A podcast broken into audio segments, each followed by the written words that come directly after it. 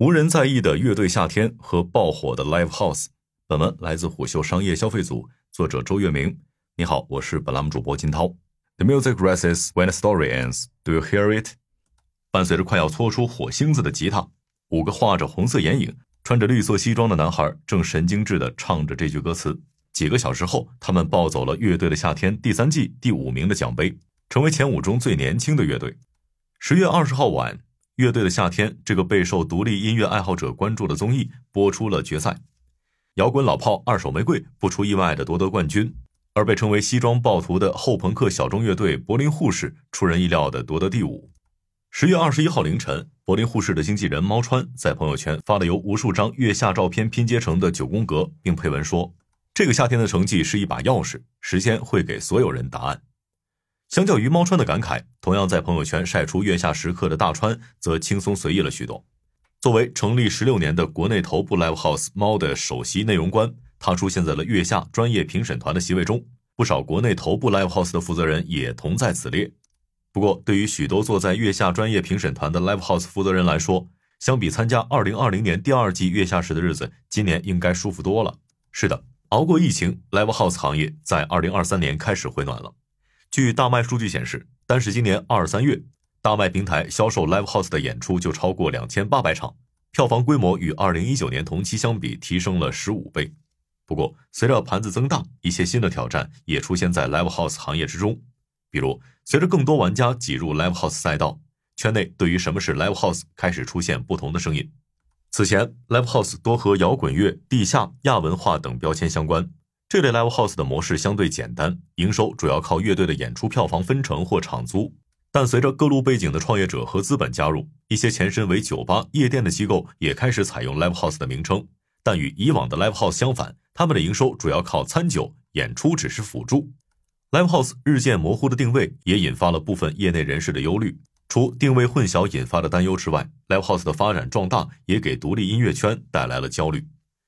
国内独立音乐厂牌赤铜的主理人李青和王海峰向虎嗅表示，小型 live house 越来越少，千人大场馆越来越多，场地类型看起来越发单一。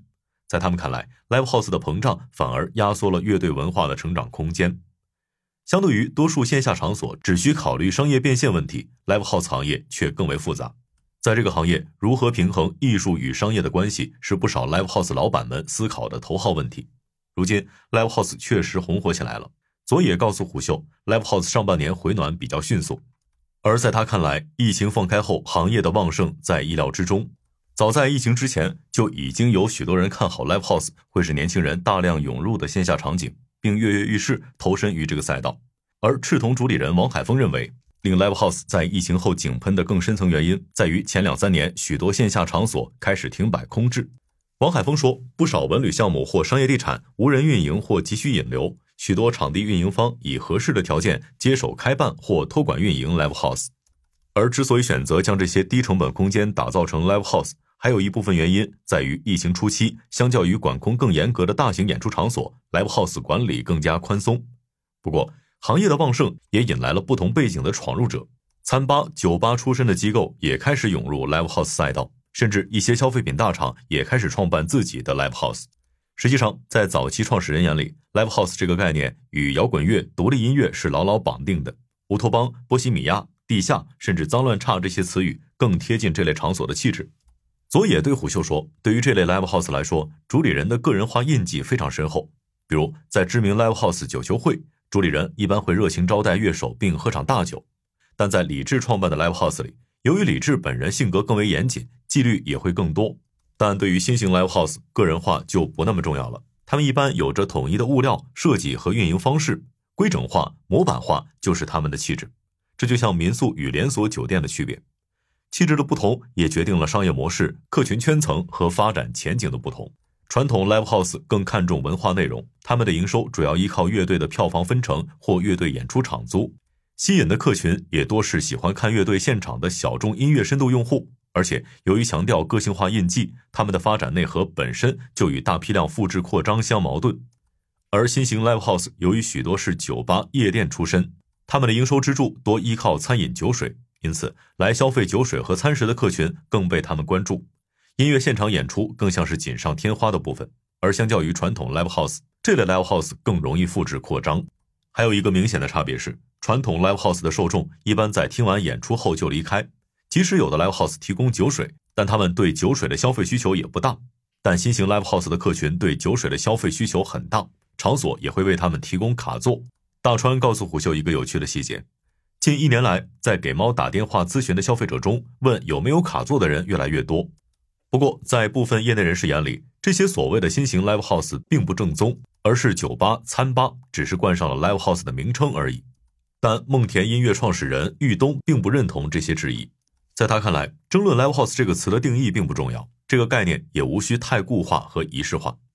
近几年，梦田音乐由于酒吧背景出身，以及以餐酒为重心和设卡座的模式，一度成为业界争议的焦点，不够摇滚。不是真正的 live house，这些质疑常常出现。其实，梦田音乐创始人玉东就读于厦门大学物理系时，曾是厦大的吉他社社长，组过乐队，也喜欢崔健、蝎子，是摇滚乐的爱好者。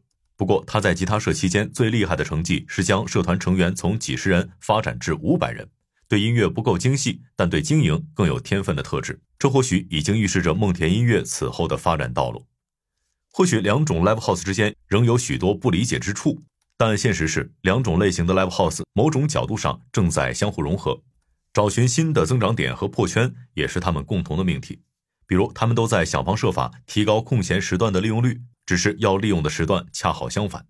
传统 live house 尝试在演出之后的档期增加酒水消费环节，比如猫的下属厂牌夜猫就是利用演出结束后的时段推出门票一百多元的畅饮派对模式。而对于新型 live house 来说，晚上八点前的时段往往空闲。为了填补这一时段，他们开始增加现场演出环节。在寻求破圈方面，比如在猫的夜猫派对，不只是摇滚乐、K-pop、Taylor Swift 等流行乐的主题也很受欢迎。虽然这部分受众有时并不与乐队爱好者重合，在实际影响层面，其实 Live House 行业之间的派别冲突，对于在其中演出的乐队以及乐队背后的厂牌来说，实质影响并不大。Live House 规模的变化反而对他们影响更深。要知道的是，live house 对于独立乐队的意义，就像土壤之于花朵。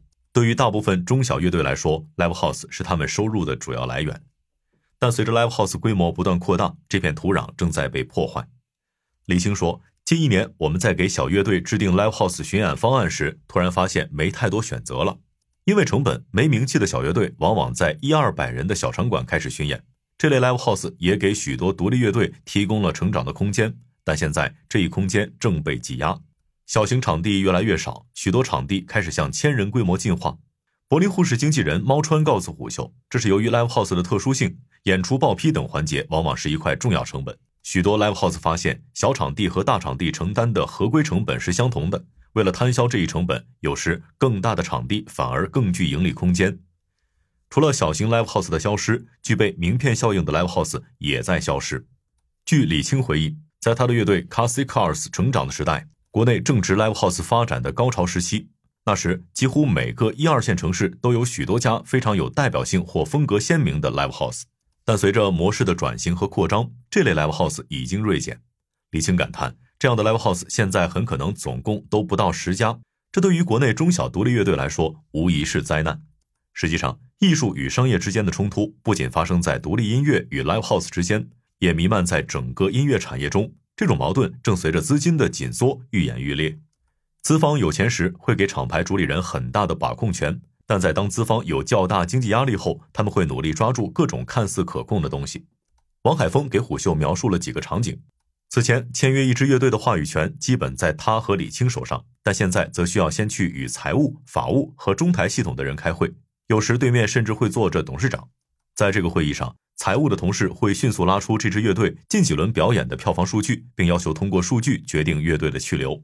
这种互联网大厂的工作方法还开始在演出项目、艺人挖掘和培养等各个方面渗透。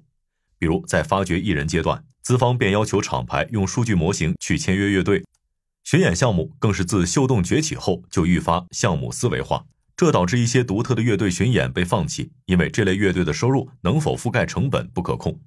月下火起来后，财务端对独立音乐的期待也变高了。他们要靠精算把控更多盈利可能。